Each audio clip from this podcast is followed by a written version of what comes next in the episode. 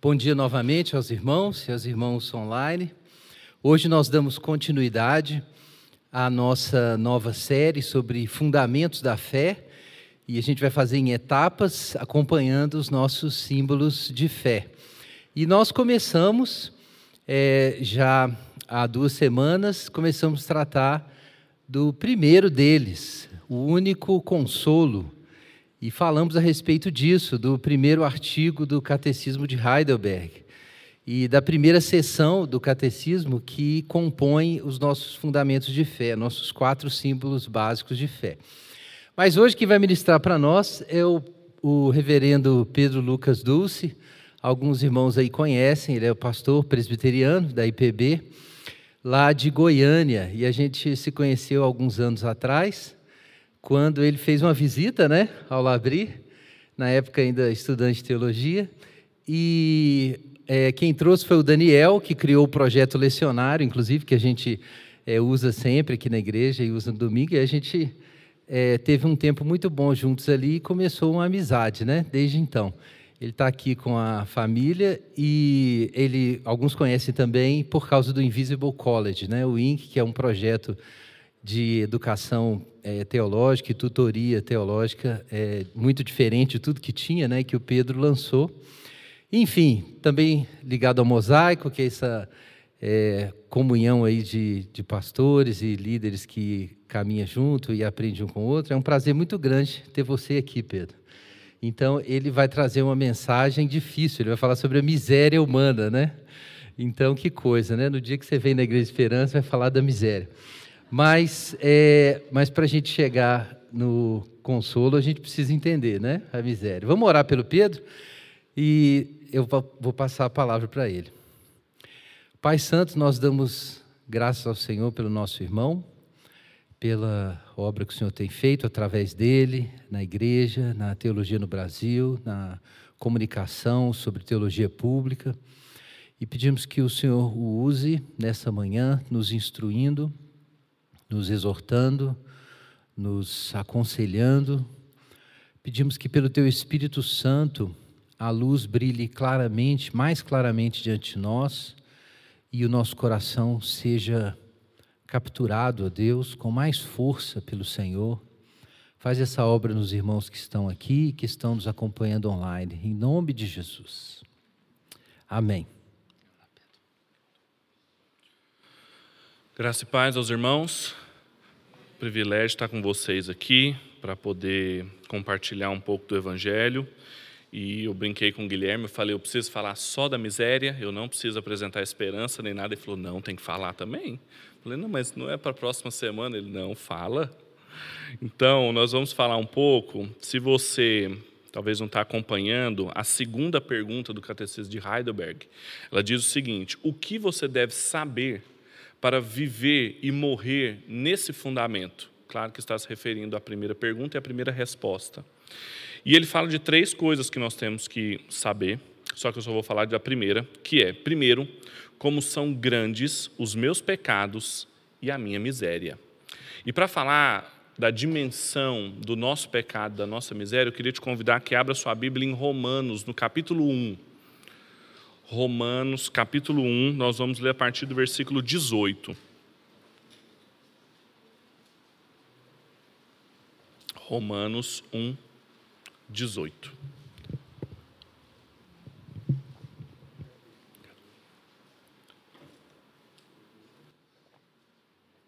Eu vou pedir que você não feche a sua Bíblia para a gente poder retornar a ela ao longo da manhã. Romanos 1, 18 diz o seguinte: Pois a ira de Deus se revela do céu contra toda impiedade e injustiça dos seres humanos, que suprimem a verdade pela injustiça.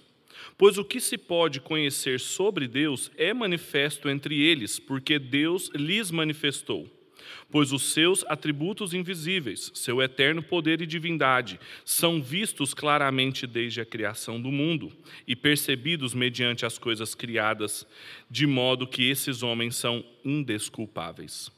Porque, mesmo tendo conhecido a Deus, não o glorificaram como Deus, nem lhe deram graças. Pelo contrário, tornaram-se fúteis em suas especulações, e o seu coração insensato se obscureceu. Dizendo-se sábios, tornaram-se loucos e substituíram a glória do Deus incorruptível por imagens semelhantes ao homem corruptível, às aves, aos quadrúpedes e aos répteis. Vamos orar mais uma vez? Pai, muito obrigado pela Sua palavra. Te pedimos que o Senhor nos conduza através dela, nos ensine e nos ajude a respondê-la com obediência e fé. É o desejo do nosso coração essa manhã para a glória do Seu nome. Em nome de Jesus. Amém.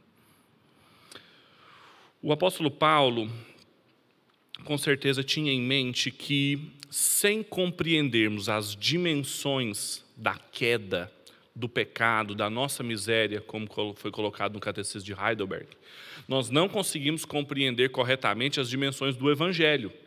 Nós não vamos conseguir compreender do que fomos salvos, do que significa a salvação proposta, ou de como sempre brincam que Jesus é a resposta, mas qual é a pergunta. E o apóstolo Paulo sabia disso porque o contexto desse dessa perícope, desse trecho que nós lemos, ele demonstra isso. O apóstolo Paulo está escrevendo a uma igreja em Roma que ele não conhecia, não havia sido ele que tinha plantado aquela igreja.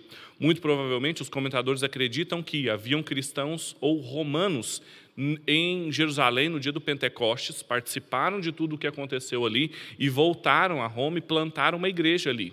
O apóstolo Paulo queria apresentar-se a eles. Ele queria estabelecer ali uma base para o seu trabalho, claro, para compartilhar com eles um pouco da riqueza do evangelho que ele acreditava ter em suas mãos, mas também para chegar a, a outros lugares a partir ali de Roma. Lá no final da carta ele deixa claro como que o desejo dele é chegar até a Espanha e ele convida os irmãos de Roma para poderem participar com ele nisso. E antes dele chegar a essas convicções a respeito da nossa condição de miséria, que é um bloco todo que vai do capítulo 1, versículo 18, até o final do capítulo 3, que é um dos textos, inclusive, que o Catecismo de Heidelberg usa para comprovar biblicamente da nossa miséria e da extensão dos nossos pecados, ele antes faz algumas declarações importantes a respeito do Evangelho. No versículo 14, ele diz que se, deve, se sentia devedor de bárbaros e gentios, ou seja, ele se sentia numa condição de quem estava devendo às pessoas que não eram judeus o Evangelho, a mensagem da Boa Nova. E isso fazia com que o seu ministério, o mote do seu trabalho, se devotasse a alcançá-los. Ele, em seguida, no versículo 15, diz que estava disposto a ir pregar o Evangelho em Roma Roma. E aí, então, no versículo 16 e 17, ele apresenta o grande núcleo central da mensagem de toda a carta aos Romanos, que é: Eu não me envergonho do Evangelho, porque ele é o poder de Deus para a salvação de todo aquele que crê. Primeiro o judeu, depois o grego, porque a salvação vem pela fé. E todo a, a, o centro da sua carta. Dito isso, dito da sua disposição, da sua postura de devedor, dito da, da, sua convicção a respeito do Evangelho, do qual ele não se envergonhava, ele então começa essa sessão que a gente acabou de ler, que ele vai mostrar aqui o, aqui o Evangelho responde. Qual é a miséria? Qual é a condição humana destituída da glória de Deus, afastada de Deus, da sua aliança e que carecia então de justificação, de uma nova vida pela fé? Sem entender isso, nós não conseguimos entender do que o Evangelho nos livrou. E por isso que é tão fundamental para a gente poder ter fé e convicção, vivermos naquela esperança, como diz o Catecismo de Heidelberg, a gente precisa entender um pouco sobre isso aqui. Então, o assunto principal desse texto é a condição de você ter rejeitado a Deus, a queda como um dos pilares da visão de mundo bíblica, que fala de criação, que fala de redenção, mas no centro dela fala sobre a queda e ela caracterizada como uma rejeição intencional de Deus e as consequências da corrupção dos seres humanos que rejeitaram a Deus. Esse texto continua num, num longo raciocínio em que ele vai falar dessas consequências de que eles receberam nos seus próprios corpos os seus delitos e pecados, sendo entregues por Deus a pensamentos vãos, a desejos corruptos, e tudo isso fazendo com que as consequências dessa rejeição ficassem evidentes. E essa condição em que os seres humanos se encontram, quando o apóstolo Paulo constrói esse argumento aqui, principalmente nesse trecho que nós acabamos de ler, ele tem em mente não um raciocínio que ele estava inventando, como se o apóstolo Paulo fosse o inventor da religião cristã, como alguns filósofos modernos quiseram nos fazer acreditar. Nada disso, ele está fazendo bastante ressonância com algo que já estava presente nas Escrituras desde Gênesis. Os comentadores são unânimes de perceber aqui que no vocabulário do apóstolo Paulo há uma clara clara referência a Gênesis, à criação nos capítulos 1 e 2 e na queda no capítulo 3. Pelas, pelos temas que são presentes aqui, a criação do mundo no versículo 20, a classificação que ele faz das criaturas no versículo 23, os homens, as aves, os quadrúpedes, os répteis, a glória de Deus, a imagem dele em qual nós fomos criados segundo a semelhança, o conhecimento, a decisão de ter tentado se tornar sábio e se tornar louco, tudo isso são referências explícitas, são ecos do raciocínio todo que é desenvolvido por Moisés em Gênesis 1, 2 e 3. Então, esse texto aqui, ele é ligado numa teologia bíblica, que é o que o nome que nós damos para aquele fio dourado que amarra toda a escritura, que apesar de ser uma coleção de livros, livros escritos por autores diferentes em épocas diferentes, até mesmo em idiomas muito diferentes, eles têm uma teologia bíblica, um cordão de ouro que os unifica, que é justamente essa visão a respeito da criação dos seres humanos, a sua queda no pecado e só então a redenção. O Francis Schaeffer falava que os evangélicos eram muito rápidos para entender sobre a redenção e como que o evangelho responde isso, mas o evangelho não começava, o cristianismo não conversava com creia no Senhor Jesus, você vai ser salvo. O cristianismo começava por no princípio criou Deus os céus e a terra. Então, sabendo da criação e depois da queda do ser humano no pecado, a alienação do ser humano dessa criação, é então que nós temos condições de entender o evangelho e a glória de Deus. Portanto, o tema do sermão que eu queria apresentar para os irmãos essa manhã é a condição humana alienada da glória de Deus. E a gente pode dizer, com base nesse texto, que essa condição é apresentada pelo apóstolo Paulo aqui como resultado de uma postura, de uma condição existencial que suprime a verdade pela injustiça, que silencia a criação e que substitui a glória divina. A gente pode dividir esse texto muito didaticamente com, essas três, com esses três conceitos conceitos de supressão da verdade, silenciamento da criação e substituição da glória de Deus. E eu queria explorar cada um deles com você. Então, se você não fechou sua Bíblia, veja comigo, em primeiro lugar, como que o ser humano, destituído da glória de Deus, suprime a verdade pela injustiça. Veja o versículo 18. Pois a ira de Deus se revela do céu contra toda a impiedade e injustiça dos seres humanos, que suprimem a verdade pela injustiça. O apóstolo Paulo começa aqui declarando a causa da ira de Deus, a causa de estarmos debaixo da sua ira. E por que isso fala da nossa condição de miséria? E a causa disso é tanto a impiedade quanto a injustiça humana. São dois termos, e nos, os termos gregos são muito importantes para a construção do raciocínio do apóstolo Paulo, que dizem sobre coisas diferentes. Mas, mais uma vez, o apóstolo Paulo não está inventando isso. Se nós nos lembrarmos, por exemplo, do Salmo 14, em que o salmista escreve: O insensato diz no seu coração, Deus não existe. Todos se corrompem e praticam abominações e não há quem faça o bem. Logo no início do Salmo 14 já fica evidente que existia, dentro da teologia, hebraica uma convicção de que essa condição de estar alienado, de suprimir a verdade pela injustiça, era insensata, era sinônimo de loucura, como o apóstolo Paulo vai colocar aqui logo à frente, mas que era comum à humanidade alienada de Deus. E todas elas, tanto a impiedade quanto a injustiça, advêm do fenômeno, do fenômeno de suprimir a verdade pela injustiça. E essa palavra aqui, supressão, é muito importante dentro do vocabulário do apóstolo Paulo. É com certeza uma das suas contribuições conceituais, e ela diz respeito a alguma coisa que retarda, alguma coisa que retém. É como se você quisesse atrasar algo. É o catecon, é o que suprime, que sufoca.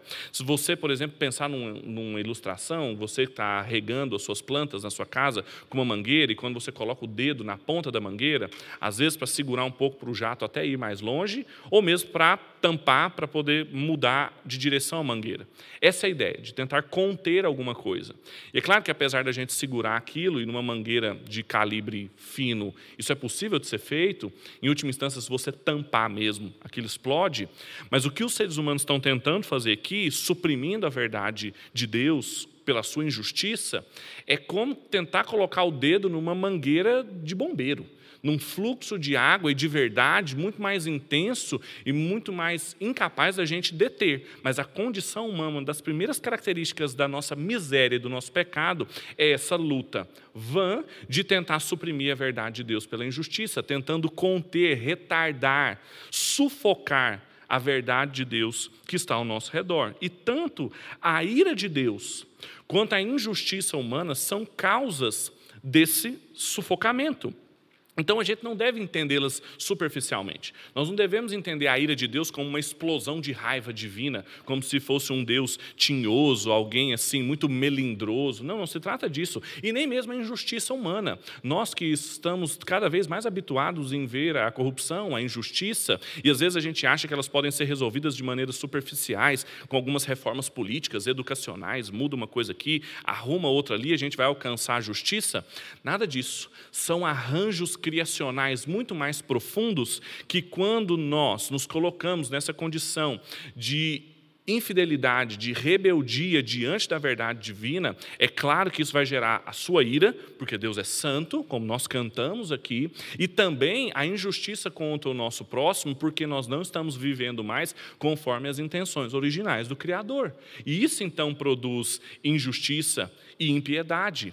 E esses dois termos se referem claramente a, e a, a, as duas tábuas da lei, como nós dizemos, os quatro primeiros mandamentos que dizem respeito à divindade, ao que nós devemos a Deus em termos de graça e glória, e também a injustiça que nós cometemos com os nossos irmãos, com o nosso próximo, quando nós somos infiéis e cometemos pecado.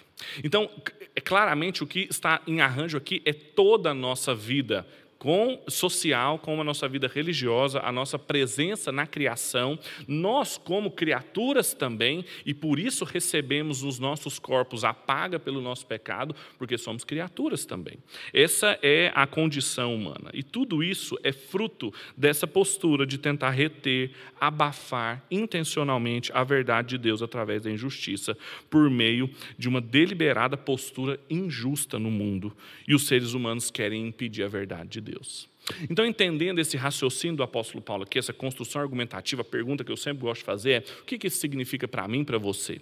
O que, que isso se aplica na minha, na sua vida hoje? É que a perenidade do princípio teológico que perpassa os ouvintes originais do apóstolo Paulo lá em Roma, com nós aqui em Belo Horizonte, é que a nossa postura de deliberadamente tentar sufocar, reprimir a verdade de Deus como um padrão normativo para nós, sempre vai gerar impiedade, a ira de Deus e a injustiça contra as outras pessoas.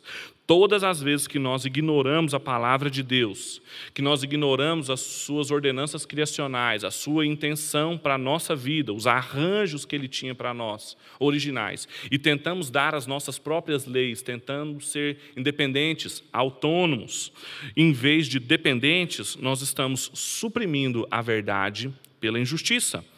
E quando nós tentamos então sermos independentes, termos as nossas vidas, as rédeas da nossa existência nas nossas mãos, nós vamos gerar a ira de Deus e nós vamos prestar um desserviço para os nossos irmãos. E é claro, como eu mencionei para vocês, esse é um esforço obviamente vão.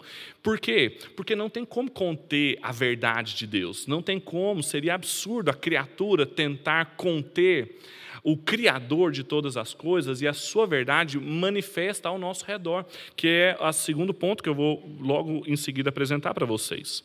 O estado de frustração e, por que não, de nilismo, que é uma corrente filosófica ou uma visão de mundo que vem da palavra eh, russa nihil, que significa nada, que é o resultado daqueles que tentam abafar a verdade de Deus, suprimir pela injustiça as nossas carências, a nossa frustração e até mesmo a vacuidade dos esforços humanos diante das tentativas de construir os nossos impérios, de construir as nossas respostas, em antagonismo, em resistência à vontade de Deus, necessariamente vão nos levar a essa frustração, a esse niilismo, porque, obviamente, elas são vãs.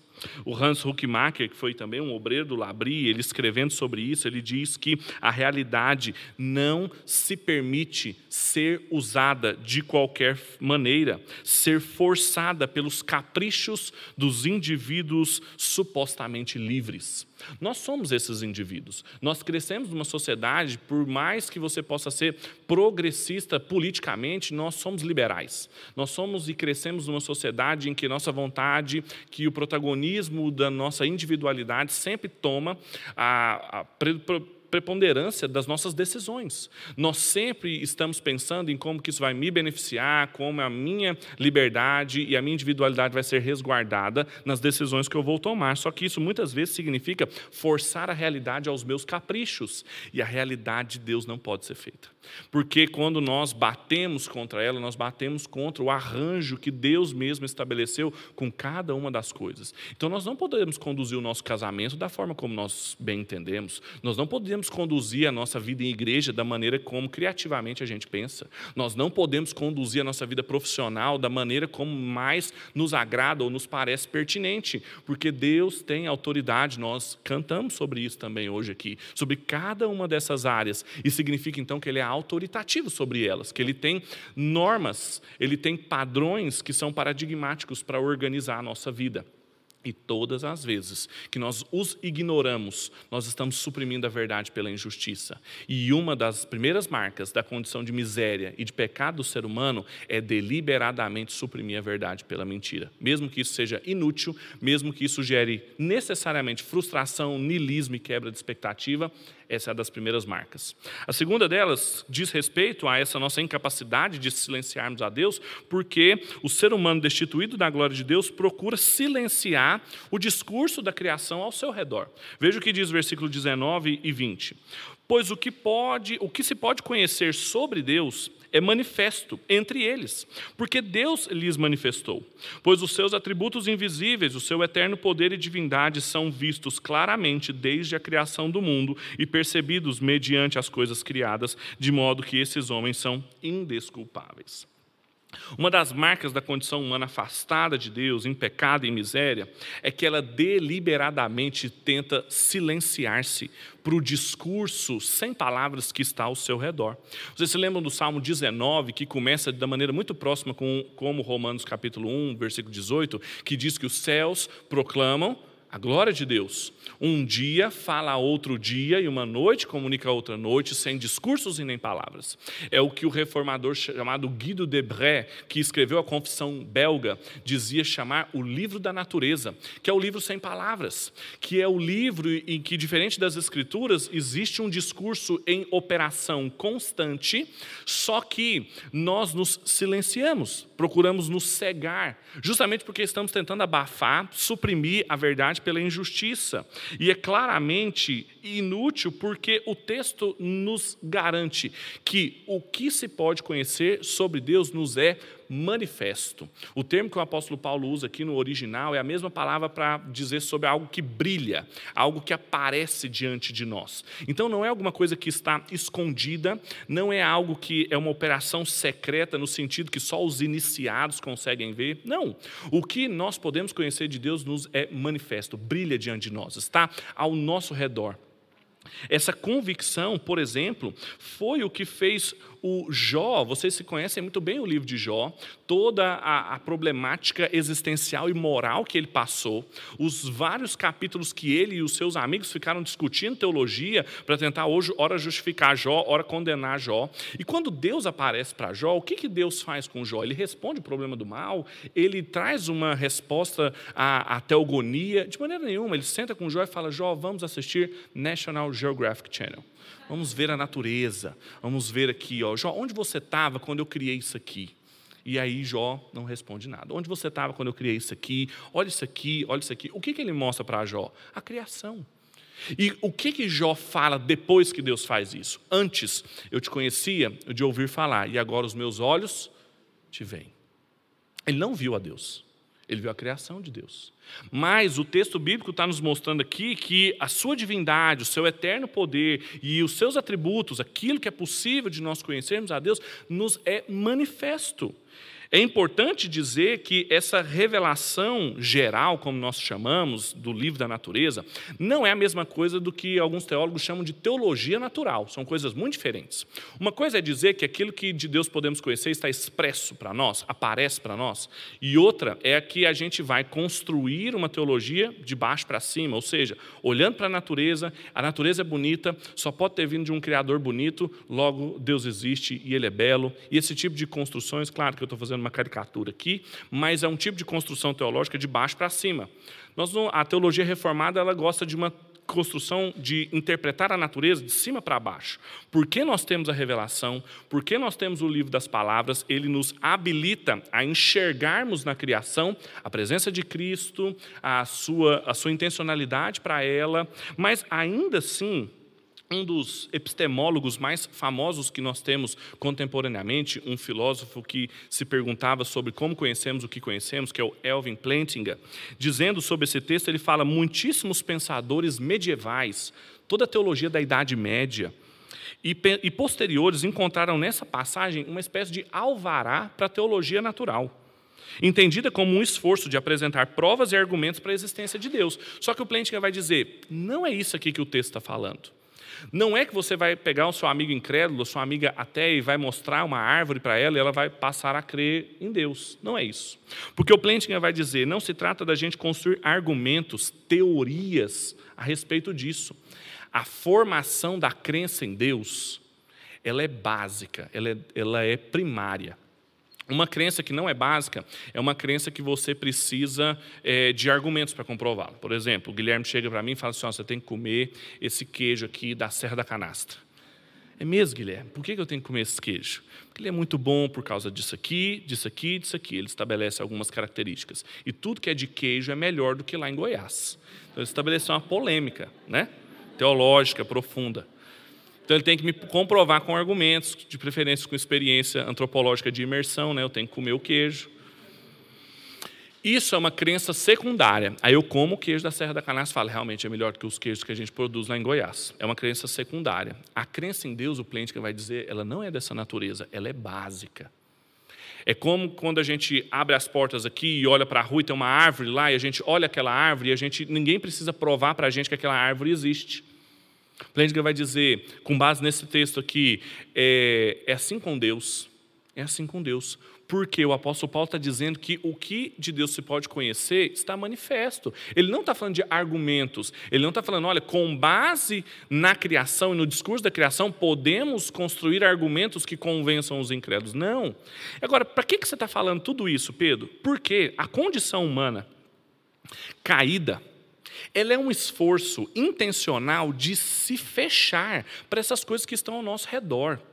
E às vezes a, a, gente vive o contrário. A gente acha que crer em Deus é preciso de um esforço intelectual imenso para você passar a responder as coisas como se Deus existisse, porque é muito mais natural você ser um naturalista, um cientista que não crê em Deus e explica as coisas de maneira naturalista ou sem a presença da divindade. Mas o que o apóstolo Paulo está falando aqui é o contrário. Ele está falando assim: olha, o esforço tremendo das pessoas é ignorar e tentar nos convencer que isso aqui não pode ser explicado ou compreendido ou somente experimentado por aqueles que foram alcançados por Deus. Ou seja, para evitarmos o conhecimento natural de Deus, nós precisamos deliberadamente, intencionalmente, virarmos as costas para Deus. Essa é a nossa miséria. Nós precisamos suprimir a verdade pela injustiça e é isso que nos torna indesculpáveis, porque está ao nosso redor. As coisas da nossa vida, novamente, o nosso casamento, a nossa profissão, a nossa vida social, os nossos amigos, as nossas relações, só podem ser conhecidas, entendidas e melhor experimentadas, desfrutadas com base em tudo aquilo que a Escritura nos apresenta, porque Cristo é o princípio de inteligibilidade de todas as coisas. Ele não é o Logos divino, ele não é aquele através do qual todas as coisas foram criadas por meio dele, para ele. Então, sem ele, não é possível entender nada. Então, as pessoas que estão afastadas, destituídas da glória de Deus, que estão na miséria do seu pecado, elas não entendem nada da criação, elas não entendem nada dos relacionamentos humanos, elas não entendem nada da relação com Deus, por mais que pareça que elas entendam.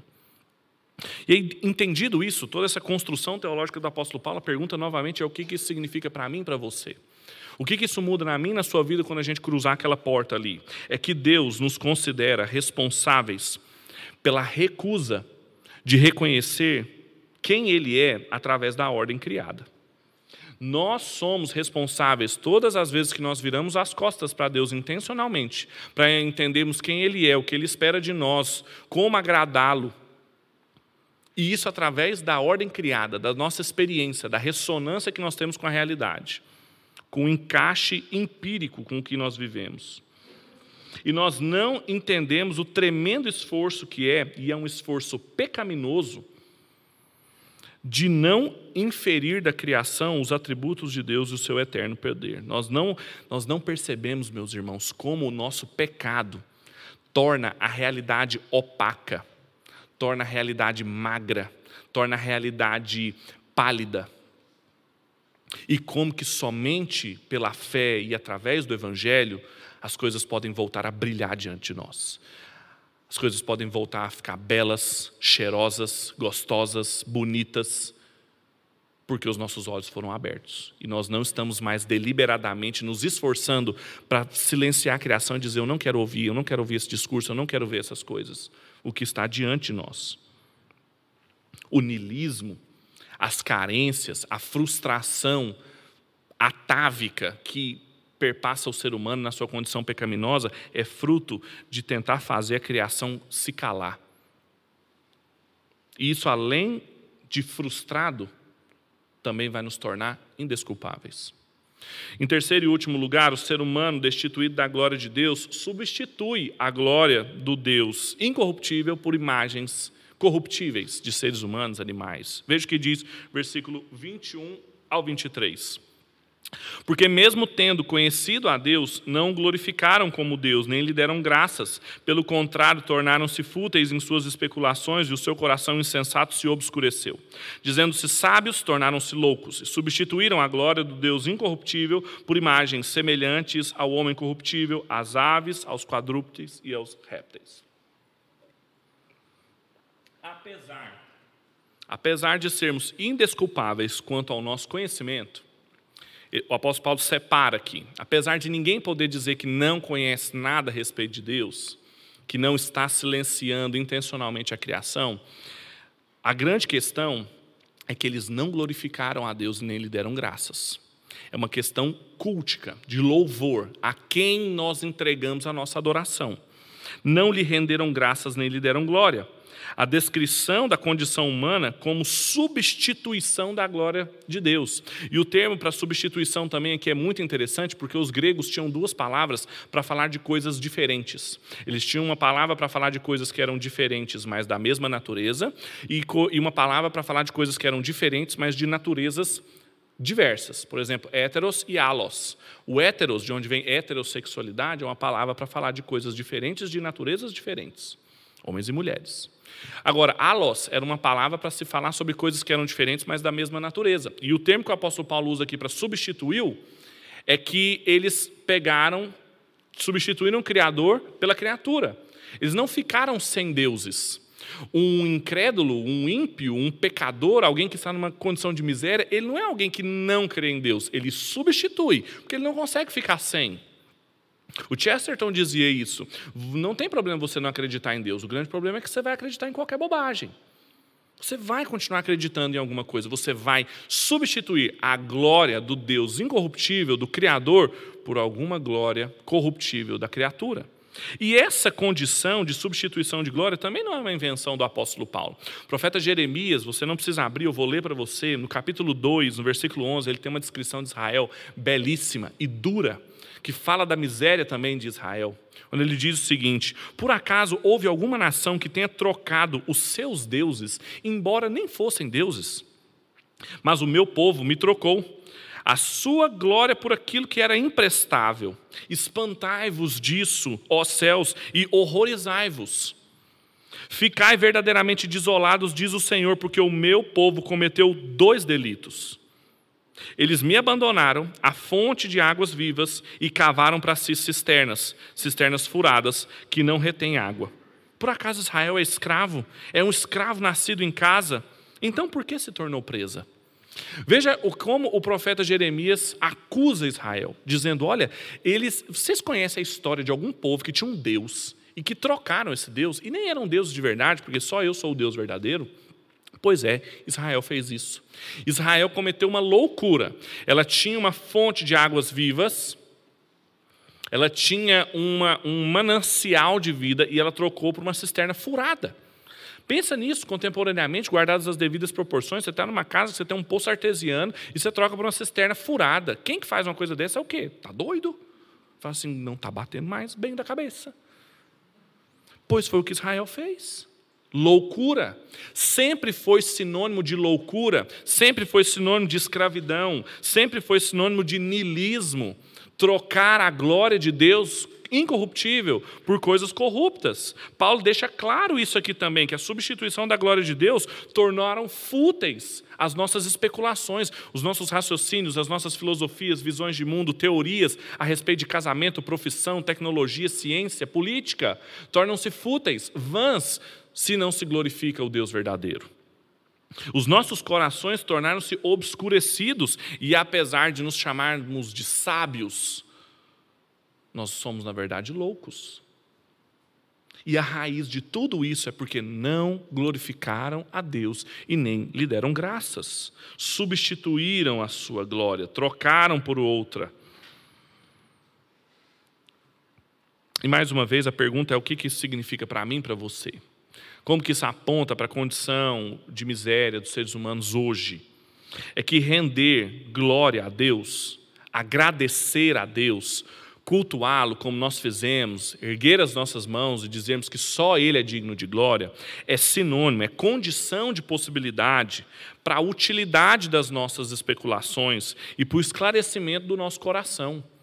Não tem como você pensar corretamente sobre a realidade, não tem como você produzir boas teorias, produzir boa política, produzir bom conselhamento familiar, conduzir a sua existência corretamente se você não glorifica o Deus correto, se você não adora o Deus correto e de maneira correta, se você não lhe rende graça.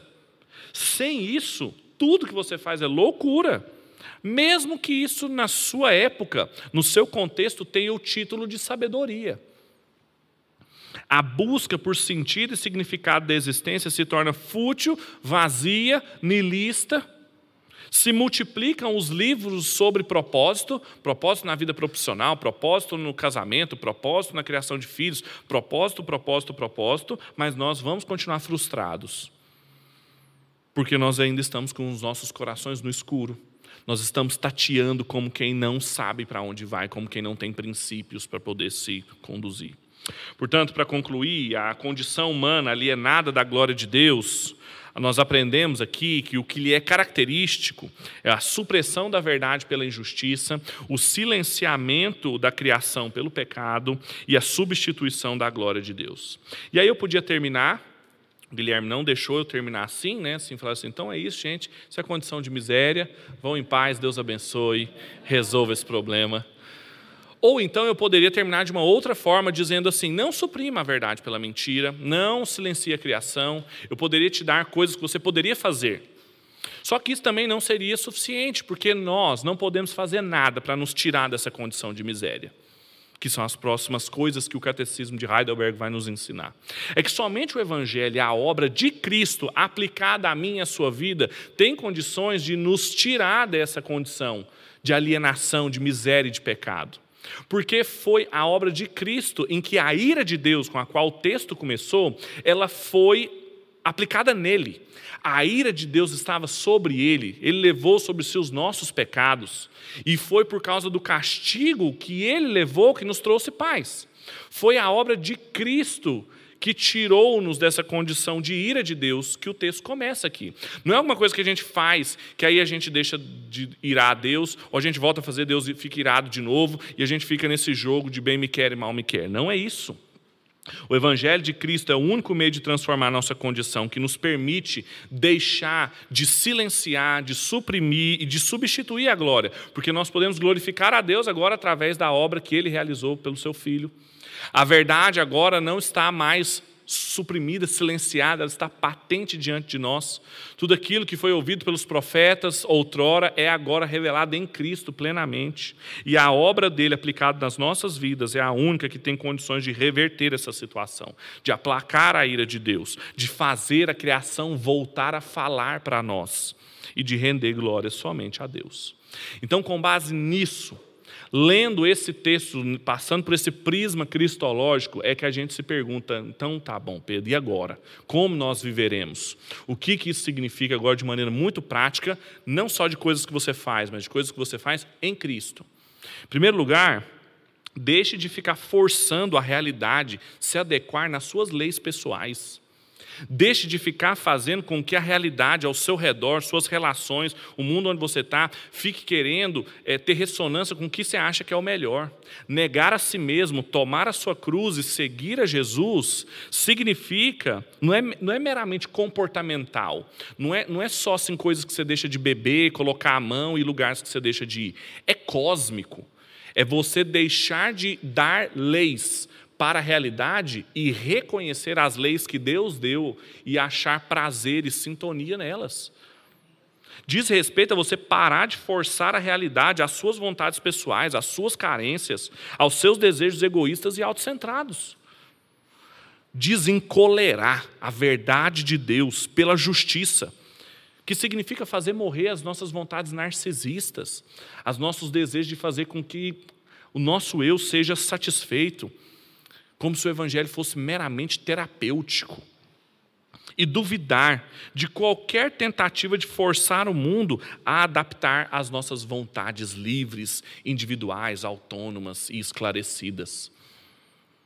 Essa é a primeira coisa que a gente aprende aqui, através da obra de Cristo. Pare, pare com isso, negue-se a si mesmo, tome sua cruz, entenda o que, que Cristo disse que significa viver para Ele, para a glória dEle, em todas as áreas em que você está. Em segundo lugar, preste mais atenção ao seu redor. Renove o seu olhar para toda a realidade através da obra de Cristo. Como lá em Colossenses disse, Ele é o, o meio através do qual todas as coisas foram criadas, por meio dele, para ele, significa que ele é o princípio de inteligibilidade. Sem Cristo nós não entendemos nada. Agora, nós temos Cristo, nós temos fé em Jesus, então isso significa entender, passar a entender todas as coisas a partir dele. Isso significa dizer que cada gosto bom, cada cheiro, cada cor, cada experiência gostosa que você tem, tem um remetente, tem a quem você atribuir e dizer: Louvado seja o Senhor por Cristo, em que isso foi criado. Então você come coisas gostosas, você vê coisas belas, você sente coisas agradáveis, você ama e é correspondido, você se confidencia com pessoas e elas te respondem. Isso não é natural, meu irmão. O queijo lá da Serra da Canastra, não é, não, aquilo não é natural. O pecado nos destituiu de qualquer condição de podermos experimentar o que é bom, belo e verdadeiro. Isso só é possível por causa da obra de Cristo. Então, renove o seu olhar. Ele é o Logos divino, tudo foi feito pelo seu intermédio para a sua glória. Significa que nada pode ser aproveitado fora de Cristo. Não tente aproveitar nada da sua vida fora de Cristo. Em terceiro e último lugar, agradeça e glorifique apenas a Deus. Deixe de substituir, de trocar a glória de Deus por qualquer vanglória humana. Somente o culto ao Deus verdadeiro nos livrará dos deuses falsos. E somente esse, essa libertação dessas idolatrias vai nos permitir também sermos livrados das frustrações, das consequências do pecado. Quanto mais rápido você frustrar essas especulações fora de Cristo, melhor vai ser a sua vida. Tem uma música do Titãs, aquela banda evangélica, que chama Não Vou, Não Vou Lutar. Que a letra diz o seguinte: Não vou lutar contra o que eu sinto. Vou me entregar como um soldado cansado e faminto. Não vou lutar contra o que eu sinto, porque a verdade explode cada vez que eu minto. Não posso mais viver em conflito, não vou negar o que é tão claro. Vou me entregar em tudo que eu faço e em tudo que eu falo. Essa música, se cantada sem Cristo, ela nos leva ao nada, ao, ao nilismo, ao vazio, à frustração. Você se entregar ao que você sente é uma das marcas da condição de miséria. Se você continuar lendo o texto que nós lemos, isso é o que Deus fez conosco, nos entregou. Ele usa três vezes essa expressão: nos entregou a pensamentos reprováveis, nos entregou a sentimentos deploráveis, ele nos entregou. Estar entregue a si mesmo é sinônimo nas Escrituras de miséria. Então, se a gente canta isso aqui sem Cristo, é o nada que nos espera. Agora, se a gente canta em Cristo, e a gente entende que todas as vezes que a gente tenta suprimir a verdade pela mentira, a gente não consegue, que é como tentar conter uma mangueira de bombeiro. Quando a gente tenta mentir, a verdade explode. E que não adianta ficar tentando lutar com coisas que estão tão claras e como um soldado cansado e faminto, como gente que já não aguenta mais dar as suas próprias leis à realidade, mas está sedento por ser guiado, por ser pastoreado aí então as coisas começam a fazer sentido. Portanto, se você está nessa condição de cansado e faminto, cansado de lutar para que a realidade ao seu redor se adeque às suas vontades e passe a fazer sentido, é o Evangelho de Cristo que vai te dar condições para que elas voltem a ser belas, para que a realidade volte a cantar, mesmo que ela não esteja com um discurso falado nenhum. As coisas voltem a ser boas, belas e verdadeiras. Vamos orar? Feche seus olhos.